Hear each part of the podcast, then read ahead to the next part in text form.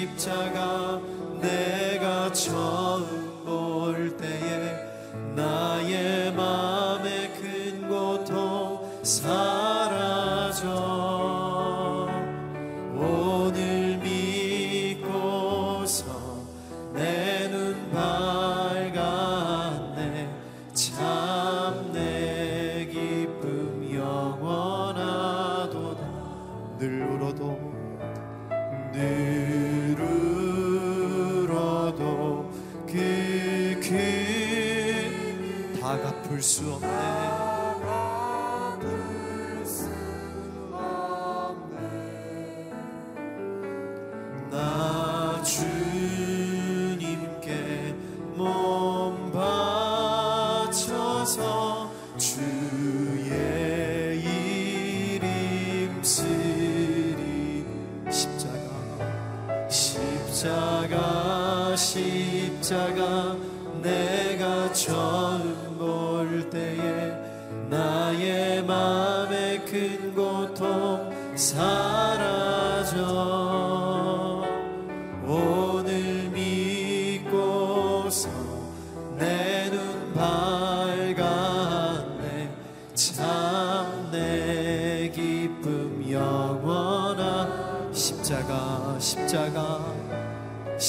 십자가 십자가 내가 처음 볼 때에 나의 마음의 큰 고통 사라져.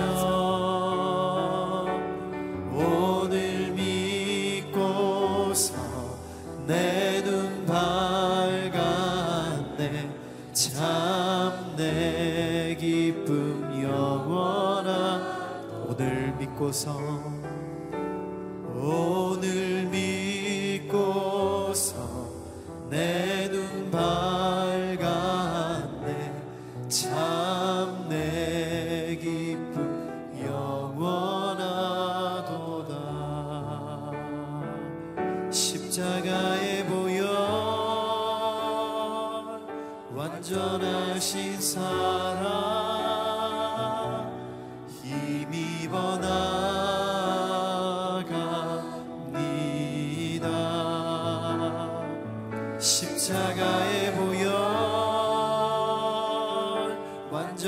하신 사랑 힘입어 예배하니 십자가의 보혈 십자가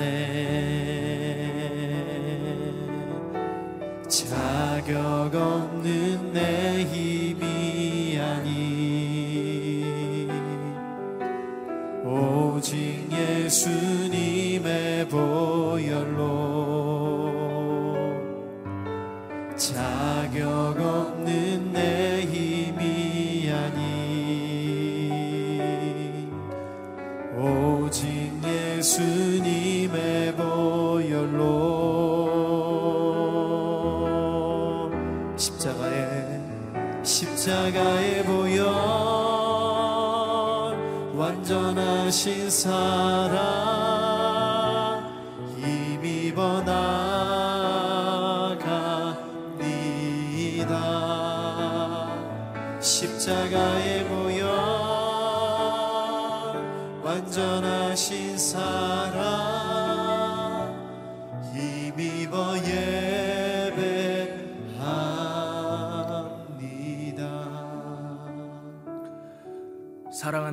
아버지, 죄로 인해 죽을 수밖에 없는 우리를 대신하여 십자가에 못 박혀 죽으신 예수님의 은혜에 감사드리고 하나님의 큰 사랑을 찬양합니다. 이제 예수 그리스도의 십자가의 은혜를 힘입어 구원의 하나님을 바라보게 하시고 부활의 영광을 소망하게 하여 주시옵소서. 생명의 주관자 되신 주님, 지금 이 땅 가운데 임하셔서 이 땅 치유하시고 회복시켜 주시옵소서. 지금 이 시간 생명의 말씀을 온 마음을 다해 기다리고 소망하오니 주여 말씀 가운데 임하여 주시옵소서. 말씀 전하시는 목사님 가운데 기름 부어 주셔서 하나님의 말씀을 선포하게 하시고 하나님의 은혜를 전하게 하여 주시옵소서. 우리를 영원한 생명으로 인도하신 예수 그리스도의 이름으로 기도드리옵나이다. 아멘. 이 시간 CGN TV와 유튜브로 새벽 예배에 참석하시는 모든 분들에게 예수 그리스도의 은혜와 평강이 있기를 소망합니다. 오늘 함께 나눌 하나님의 말씀은 마태복음 27장 57절부터 66절까지의 말씀입니다. 제가 봉독하도록 하겠습니다. 날이 저물자 아리마대 사람 요셉이라는 한 부자가 왔습니다. 그 사람도 예수의 제자였습니다. 요셉이 빌라도에게 가서 예수의 시신을 달라고 청하자 빌라도는 내주라고 명령했습니다.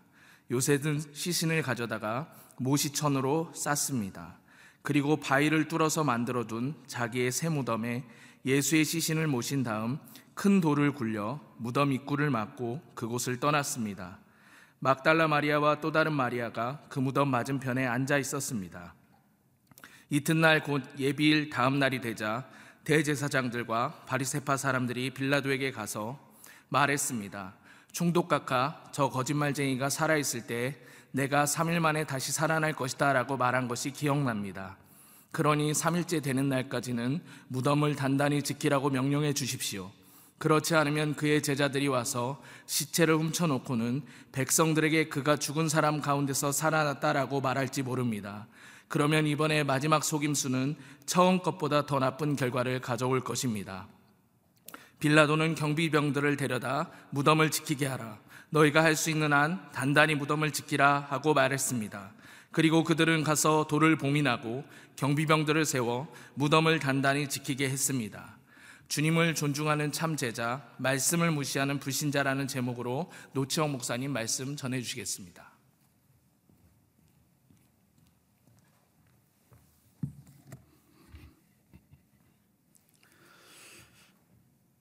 할렐루야. 어, 귀하신 하나님을 사랑하고 또 찬양합니다. 어, 귀한 부활주의를 앞에 두고 우리가 이렇게 함께 예배하며 나눌 수 있게 되어 얼마나 감사한지 모르겠습니다. 우리가 어디에 있든지 하나님께 주시는 그 은혜를 기억하고 그 사랑이 끊임없으며 그것은 결코 중단되지 않고 영원하다는 사실을 확신하는 은혜가 우리 안에 있기를 간절히 소망합니다. 절망 가운데 소망의 꽃을 피우고 빛을 비춰주시는 하나님을 우리가 더 깊이 만나기를 간절히 소망합니다. 오늘 본문을 읽으면서 우리는 한 사람의 장례를 보게 되는 것입니다. 그것은 바로 우리가 사랑하고 또 역사적으로 수없이 많은 인류가 사랑했던 그 예수의 죽음 때문입니다. 어, 예수의 죽음은 슬픈 죽음이었습니다. 억울하고 안타깝고 또 그 가슴을 저미게 만드는 그러한 죽음이었습니다. 하지만 우리는 그 이후의 것을 알고 있고 또한 믿고 있습니다. 그것은 바로 부활이라는 것입니다. 우리는 오늘 부활의 소망을 가지고 이 본문을 다시 바라보고 우리가 어떤 감정과 또 어떤 태도를 가지고 또 어떤 의지를 사용해서 이 세상을 살아가며 결단하고 선택하며 하나님께 나아갈 것인가를 확인하는 시간 되기를 간절히 소망합니다. 오늘 하나님께 주시는 말씀에 아리마대 사람 요셉이라는 사람의 이름으로 본문이 시작됩니다. 57절부터 59절의 말씀을 읽겠습니다. 날이 저물자 아리마대 사람 요셉이라는 한 부자가 왔습니다. 그 사람도 예수의 제자였습니다. 요셉이 빌라도에게 가서 예수의 시신을 달라고 청하자 빌라도는 내주라고 명령했습니다. 요셉은 시신을 가져다가 모시천으로 쌌습니다. 아리마다의 사람 요셉은 저희가 전에 묵상했던 것처럼 유대의 관원이었고 그는 아주 중요한 인물이었습니다. 이스라엘을 백성 안에서 또 사회 안에서 기득권을 가지고 있던 사람이었습니다. 그럼에도 그가 예수의 제자였다라는 고백을 듣게 됩니다. 예수의 제자라는 이름은 아무에게나 붙여지는 것은 아닙니다. 특별히 예수님 돌아가시고 난 후에 또 부활하시고 승천하신 후에 성령의 체험을 한 제자들이 그들이 고백할 때 예수의 제자라는 것은 아주 중요한 의미를 가지고 있다라는 것이죠. 오늘날 우리가 스스로 이야기하거나 또 혹은 우리가 쉽게 얘기하는 그 예수의 제자와는 다른 느낌과 또한 차이가 난다라는 것을 기억하길 원합니다. 아리마대 사람 요셉은 부자였다고 했습니다. 또 종교 지도자였다고 했습니다. 그리고 사회적으로 기득권층이라고 했습니다. 그런데 그는 오늘 본문 안에서 자기의 모든 기득권들을 버리는 것을 보게 됩니다. 이번 한 주간 고난 주간의 말씀을 묵상하면서 특별히 마가복음의 말씀, 마태복음의 말씀 속에서 모두 기득권을 버리신 예수님 앞에서 기득권을 취하려고 애쓰는 사람들의 모습이 있었음을 바라보게 됩니다. 우리는 지금 어떠한 존재인지 한번 생각해 보기를 바랍니다. 우리는 어떤 기득권을 가지고 있으며 또 그것을 누리려고 애를 쓰고 있는가라는 생각을 해보게 되기를 간절히 소망합니다. 간절히 소망하는 것은 우리가 예수 그리스도의 그 기득권, 그것을 누리게 되기를 소망한다는 것입니다. 아리마대 사람 요셉은 어떤 기득권을 내려놓고 있습니까? 그는 자기의 종교, 자기가 믿었던 신앙의 기득권을 내려놓고 있습니다. 그는 유대교의 신봉자였고 유대교의 지도, 지도자였습니다. 그럼에도 불구하고 예수를 만난 후에 성경에는 잘 나와 있지 않지만 큰 감동과 도전을 받았을 것입니다. 그리고 나서 그는 자기가 믿고 따르던 종교와 그 신앙을 내려놓기로 결단하게 되는 것이죠. 그리고 예수를 믿고 따르는 예수의 제자가 되겠다고 선포하고 있는 것입니다.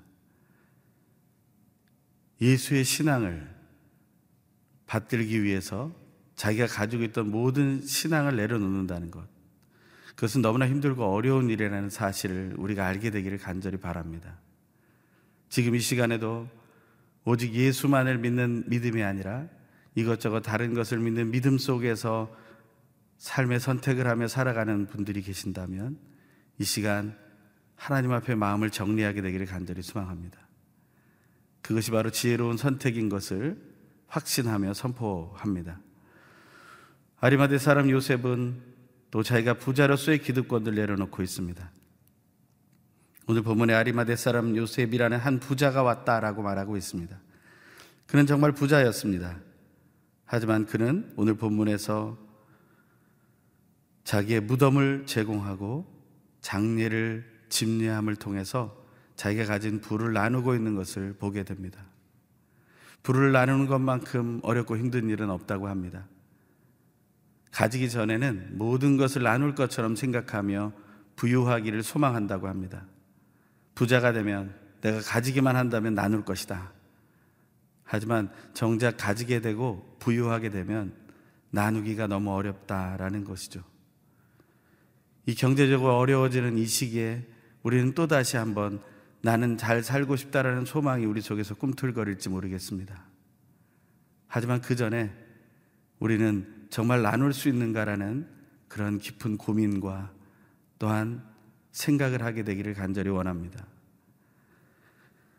아리마대 사람 요셉은 바로 저주받은 범죄자. 우리는 그렇지 않다라고 믿고 있지만 세상은 예수를 저주받은 범죄자로 알고 십자가에 못 박혀 저주받을 나무에 달려 죽은 인생이라고 생각하고 있을 때 그 아리마대 사람 요셉은 자기의 불을 사용하여서 예수의 시신을 얻어내고 그리고 새로운 무덤에 장례를 치러 주게 되었다는 것이죠. 아주 귀한 대접을 했다라는 것입니다. 그것은 하나님 앞에 보게 됩니다. 그는 용기를 낸 것이고 사랑을 보여준 것입니다. 불을 내려놓고 그는 하나님께로부터 용기를 얻었고 하나님께로부터 사랑을 얻었다라는 것. 그것을 우리가 꼭 기억하기를 바랍니다. 하나님은 이 땅에 불을 주시는 것이 하나도 어렵지 않은 분이십니다. 하지만 우리가 하나님이 주신 불을 내려놓고 용기와 사랑을 더욱더 얻을 수 있다는 것은 쉬운 일이 아닙니다. 우리가 그것을 선택하게 되길 간절히 소망합니다. 우리가 가진 부와 우리의 많은 유익한 것들을 내려놓고 하나님께서 허락하시는 그 용기와 그 사랑으로 우리의 남은 인생을 지혜롭게 살아가기를 간절히 소망하는 마음이 필요하다라는 것입니다. 또 아리마대 사람 요셉은 사회적 기득권을 내려놓는 그러한 결단을 하게 됩니다. 오늘 보면 58절에 보면 빌라도에게 가서 청했다라고 했습니다. 그리고 빌라도는 그 청한 대로 예수의 시신을 내주라고 명령했다라고 말하고 있습니다. 빌라도는 그 당시 이스라엘에서 가장 높은 사람이었을 것입니다. 황제 다음에 칭호를 받는 사람이었을 것입니다. 그가 무엇이 두려워서 어떤 유대인에게 그러한 것을 허락했겠습니까? 하지만 아리마대 사람 요셉이라는 존재를 빌라도는 무시할 수 없었다라는 것이죠.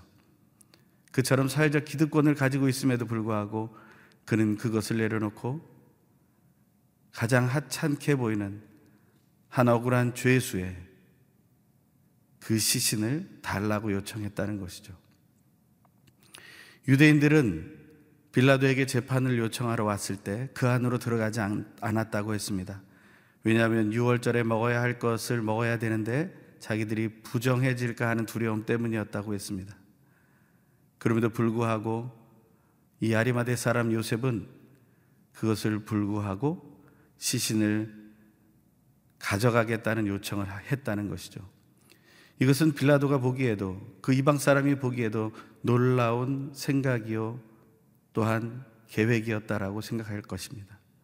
하지만 그것을 모두 내려놓고 아리마대 사람 요셉은 자기를 낮추는데 그 모든 것을 사용하게 됩니다. 그는 어떻게 이런 결단을 하게 되었을까요? 그가 이렇게 결단을 하게 된 것에는 아주 놀라운 의미가 있을 것입니다. 그것은 바로 예수의 제자였다라는 말에서 우리는 발견할 수 있습니다. 예수의 제자는 어떤 존재입니까? 그는 완전히 바뀌어버린 존재가 되었다라는 것입니다. 원래 살아가던 모든 삶을 내려놓고 자기의 모든 뿌리부터 변형이 일어나고 새로워지기 시작했다는 것을 깨달았다는 것입니다. 오늘 제목에 보면 주님을 존중하는 참제자라는 부분이 나옵니다. 참제자는 예수를 존중하는 존재라는 것입니다.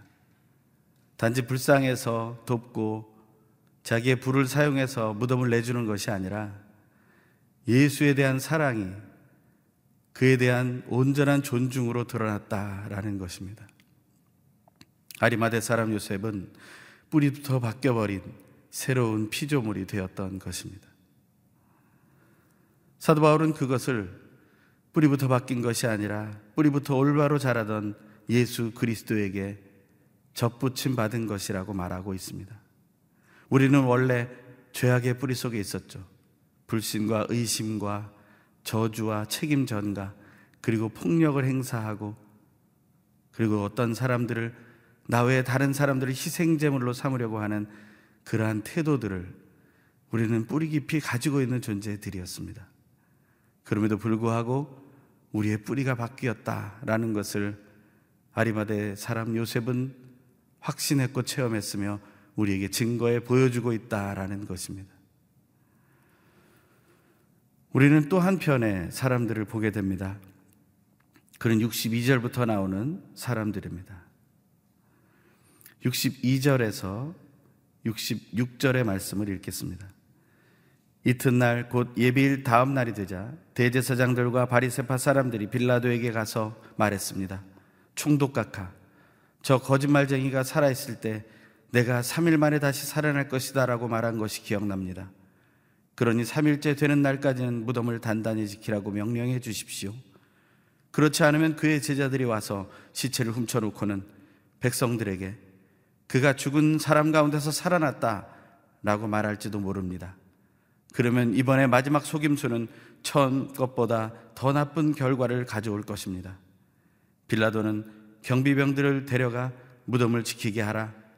너희가 할 수 있는 한 단단히 무덤을 지키라 하고 말했습니다. 그리고 그들은 가서 돌을 봉인하고 경비병들을 세워 무덤을 단단히 지키게 했습니다. 지금 이스라엘의 지도자들인 대제사장들과 바리스파 사람들은 한통속이 되어서 예수를 거짓말 장이로 몰고 예수를 따르는 사람들을 거짓말 장의 무리로 만들어서 그들이 속임수를 마지막 속임수를 쓸 것이라고 말하는 것입니다. 이러한 소문을 낸 것이 바로 부활의 거짓 증거가 되어서 나중에는 시신을 도난했다라는 하나의 설로 부활을 가로막는 주장이 되고 있습니다. 그들은 왜 이런 생각을 했을까요? 그들의 목적대로 예수는 이미 십자가에 못 박혀 죽었고 인간의 삶 속에서 다시는 살아나지 못할 것을 알면서도 그들은 왜 두려워했을까요? 거짓말쟁이의 말이라면 믿을 필요도 없고 두려워할 필요도 없는데 그들은 왜 두려워했을까요? 사실 그들도 믿어지고 있었기 때문이 아닐까요? 혹시 지금 하나님의 말씀을 들을 때마다 또 예수를 믿는다고 생각할 때마다 의심과 불신이 가득해지지만 한편으로 믿어지고 있는 분들이 있다면 이 시간에 생각을 바꾸고 예수 그리스도를 확신하게 되길 간절히 소망합니다. 그 확신이 우리 속에 있을 때 우리는 흔들리지 않는 믿음의 자리로 나아갈 수 있기 때문에 그렇습니다. 그런 그 말이 신경 쓰인 것입니다. 그들을 또한 힘들게 생각한 것입니다. 그래서 예수는 죽었지만 그 남은 제자들과 남은 추종자들이 이런 일을 벌일 것이다라고 생각했던 것이죠. 그래서 돌을 더 단단히 봉하라고 부탁하고 경비병을 세워달라고 부탁합니다. 여기서 경비병은 로마 군인들을 얘기합니다. 로마 군인들이 친히 지키면서 아무도 오지 못하도록 그 밤을 보내게 되었다라는 것이죠. 하지만 이것은 오히려 예수가 확실히 죽음을 맞이했었다라는 것에 대한 반증이 되고 또한 예수의 부활이 시신을 도난해서 일어났다라고는 말할 수 없는 일이 되는 것이죠. 그래서 예수의 부활 사건이 있은 이후에 또 대제사장들과 바리새파 사람들은 경비병들에게 돈을 주어서 너희들이 잠깐 조는 사이에 그들이 시신을 훔쳐갔다라고 소문을 내라고 부탁을 하게 되는 하나의 근거가 됩니다. 우리는 예수 그리스도를 신뢰합니다. 예수 그리스도를 따르고 예수 그리스도를 온전히 붙잡고 나가길 원합니다. 어렸을 때 보았던 하나의 이야기가 생각났습니다. 그것은 왕자와 거지라는 이야기입니다. 하나의 왕자가 갑자기 동일한 사람, 동일한 얼굴을 가진 사람을 만나게 되고 그 사람이 거지라는 사실을 알게 됩니다. 그래서 그 왕자는 거지와 자기 자리를 바꾸죠. 하지만 특별한 일이 일어납니다. 왕자가 된 거지는 왕자의 근성 그대로 거지의 자리에 머물러 있습니다. 하지만 왕자가 되어버린 거지는 거지의 모습을 가지고 왕자의 자리를 유지해 가고 있는 것을 봅니다. 그것을 근성이라고 합니다. 근성은 바로 뿌리 근자의 성질을 나타내는 성자를 말하죠. 뿌리가 되는 성질을 말하는 것입니다. 우리는 어떤 근성이 있습니까? 왕자의 근성을 가지고 있는 것인지 아니면 거지의 근성을 가지고 있는 것인지 거지의 자리에 있으면서 거지의 근성을 갖는 것은 아무런 문제가 되지 않을 것입니다. 하지만 왕자의 자리에 있으면서 거지의 근성으로 살아간다는 것은 우리에게 슬픈 일이 될 것입니다. 우리가 왕자의 자리에 갈 수 있었다는 것은 무엇입니까? 하나님의 아들이신 예수 그리스도께서 이 땅에 오실 때 빌립보서 2장 6절에서는 하나님과 동등됨을 취할 수 있는 기득권을 포기하셨다라는 말이 나옵니다. 그 예수를 따라서 우리는 이 땅에서 붙잡으신 왕자 근성의 그 모습을 얻게 되었다는 것입니다. 우리는 예수를 믿으면서 하나님처럼 되는 것은 아닙니다. 하지만 이 땅에서 살아가실 때 붙잡으셨던 예수의 마음. 그것은 마태복음 11장에 온유와 겸손이라고 말하고 있습니다. 우리의 기득권은 예수를 믿은 이후에 이 땅의 어떤 기득권과는 다른 이 땅의 어떤 기득권도 배설물로 포기할 수밖에 없는 온유와 겸손의 기득권을 갖게 되었다는 것입니다. 예수를 믿는 사람은 예수 그리스도를 존중합니다. 그 예수 그리스도의 온유하고 겸손하셨던 이 세상에서 왕자의 근성으로 살아가셨던 그 낮은 자의 모습으로 살아가셨던 그 말구유와 십자가의 근성으로 그것을 기득권으로 알고 살아가셨던 예수를 닮아가는 것이라는 겁니다. 부활을 소망하는 이날, 부활의 기쁨을 맞이하기 전에 나는 어떤 기득권을 누리고 있는가 생각하게 되기를 소망합니다. 이 땅에 얻고자 했던 또 누리고 있던 모든 기득권들 내려놓고 예수의 온유와 겸손, 그 말고요와 십자가의 근성을 하나님 나라의 왕자의 근성으로 받아들이고 살아가는 은혜가 우리 안에 넘치기를 간절히 소망합니다. 이 시간 함께 기도하겠습니다. 귀하신 하나님, 오늘도 우리는 말씀을 무시하는 불신자의 모습을 가지고 있습니다. 아직도 예수를 대할 때 의심하며 불신하며 흔들리고 있습니다. 하나님, 하지만 이 시간 아리마대 사람 요셉의 그 참된 예수의 제자의 모습을 바라보며 그 예수 그리스도를 존중하며 그 존엄성을 인정하며 나아갔던 그의 참 제자된 모습을 기억하며 우리도 그 길을 따라가기를 소망합니다. 죄악된 세상을 예수의 피로 정결케 하셨으니 이제는 우리의 기득권이 달라졌음을 확신하게 하시고 온유와 겸손을 그 기득권으로 알고 말구유와 십자가의 삶을 하나님께서 주신 기득권임을 인정하며 결코 거지 근성이 아닌 하나님 나라의 왕자의 근성으로 이 땅의 새 삶을 살아가셨고 마치셨고 부활하여 승천하여 하나님 우편에 앉으신 예수 그리스도처럼 살게 하여 주시옵소서. 이 땅의 코로나19 재난으로 우리는 많이 힘들고 괴로운 상황 속에 처해 있습니다. 온라인 계약으로 인하여 적응되지 않는 상황 속에서 또 힘들고 어려운 가정의 형편들이 드러나고 있습니다. 또 화목해지는 가정들도 있겠으나 불화가 더욱 심해지고 가정 폭력이 많아지는 가정들이 늘어나고 있다는 이야기도 들으며 가슴을 치며 회개의 기도와 안타까움의 기도를 드립니다.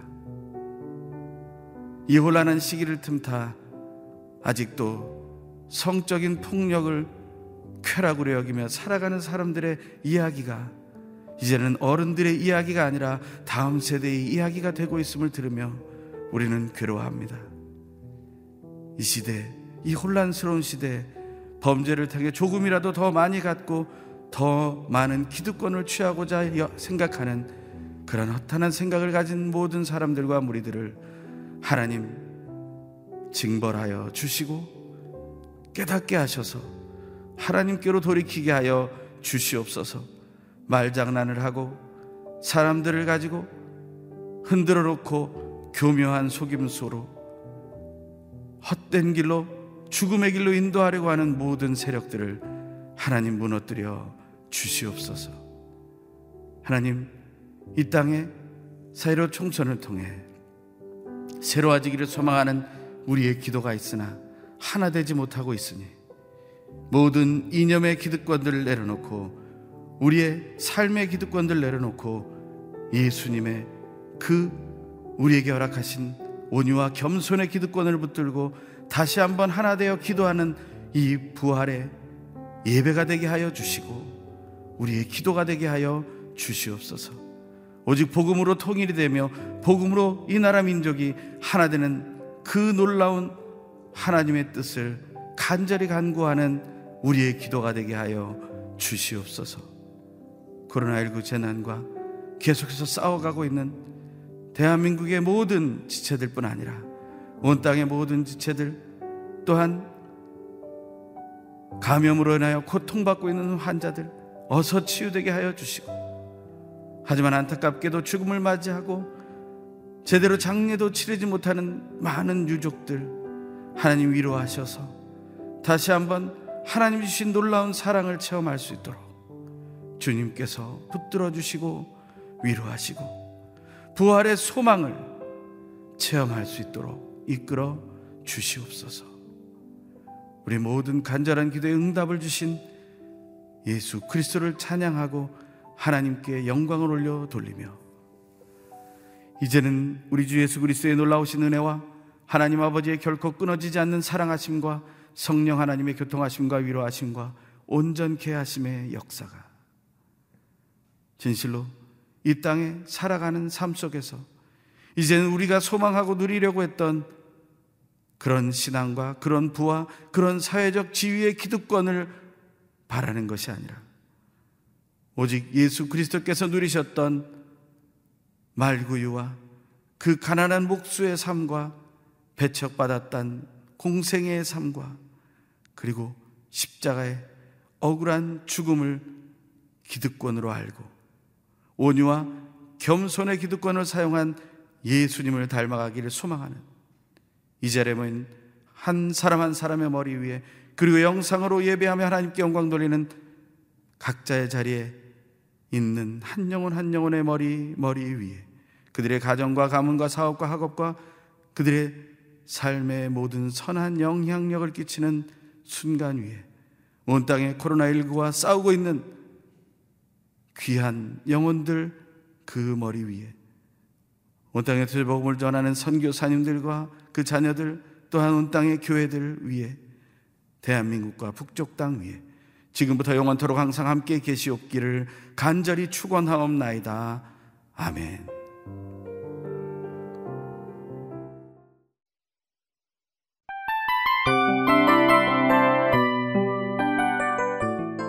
이 프로그램은 청취자 여러분의 소중한 후원으로 제작됩니다.